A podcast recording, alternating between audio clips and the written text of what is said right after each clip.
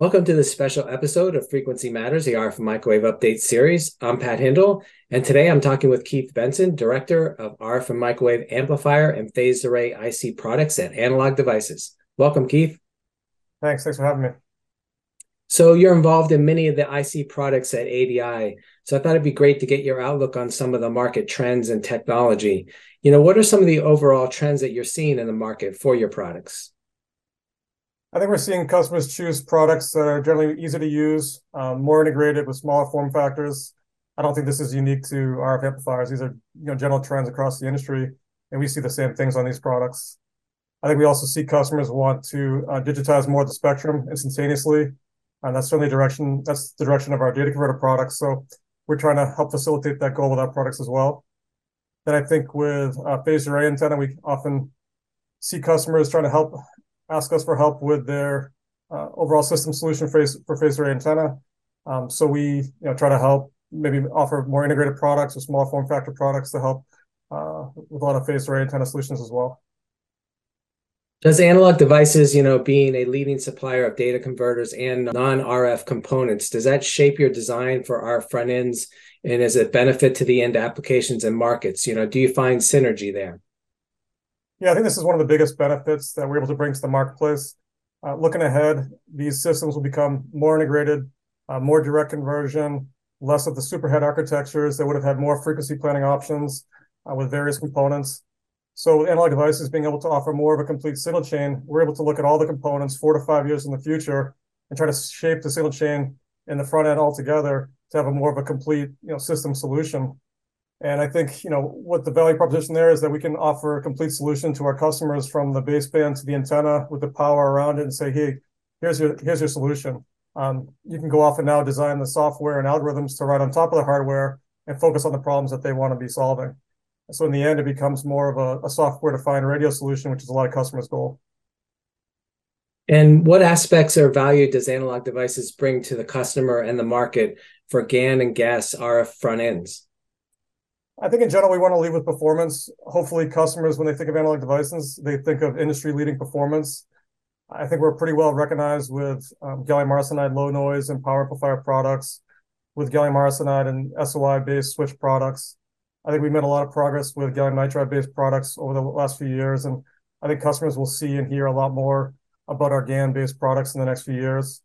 Um, and these days, customers often come to us with more of a complete solution requirements. So we may be combining multiple semiconductors at the package level um, and have more of a complete solution and architect that solution to mate well with the signal chain around it that we may also offer those components. So in the end, we can provide them more of a more of a complete solution um, so that they can get to their the software and algorithms faster and, um, and more onto their system level solutions. You know, what factors do you consider when you're choosing a semiconductor platform? You know, what goes into that decision? I think the first thing we may think about is about the cost. Is there a certain cost target with a requirement that would push us more of a silicon-based solution? You know, gallium nitride today is still largely four-inch based wafers. Um, gallium arsenide is still largely six-inch based wafers. Um, so if you really want to get the economies of scale of a 12-inch wafer, you'd push towards silicon. So I think that would probably be the first consideration. Is there a benefit to using silicon uh, from a cost perspective? The next, I think we look at performance. Um, is there something about the requirement that has a really high power density aspect to it that might push us towards gallium nitride? Is there something about the requirement that would have a SPI interface or a, memory that's included to it? We maybe look towards silicon. Or if there's something um, with a with a low noise figure requirement or high linearity in the receive that may push us towards um, gallium arsenide. And then, like we've talked about, if there's more of a, a complete solution requirement where we maybe combine multiple semiconductors at the package level, we would be looking more of like at a SIP solution where we can um, solve more of the problem for the customer. Um, so I think those are some of the things we think about when we look at the, the different technologies and you know where we combine at the, at the IC level or we combine at the package level and, and how much is the right uh, mix for the um, for the requirement. And there's been a large push for GaN for power amplifiers.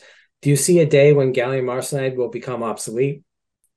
Yeah, I think GaN is a great technology. Um, what it's able to do with solving high power density requirements is great compared to what gallium arsenide is able to do. I think you know, trying to combine 32 or 64 gallium arsenide PAs to try to make a 50 or 100 watt PA, those days are probably over. Um, what GaN can do uh, compared to gallium arsenide and trying to make high power density is, is much more efficient and, and easy than what would have been done with gallium arsenide in the past. So I think for high power amplifiers, generally over two or four watts, those are probably moving towards gallium nitride. For driver amplifiers, I think there may be still, still some benefits with gallium arsenide in terms of cost and linearity. Um, there may be some benefits with gallium nitride with a common supply rail between a driver stage and the output stage. So there might be pros and cons between um, GaN and GaAs for the driver stage. I think more of my interest over the next five to 10 years might be to see how silicon progresses. There's already been so much improvement with silicon-based processes. So it'll be interesting to see what the integration benefits of silicon brings and how much of the gallium arsenide world it can take over as the silicon processes uh, continue to advance over the next you know, five to 10 years.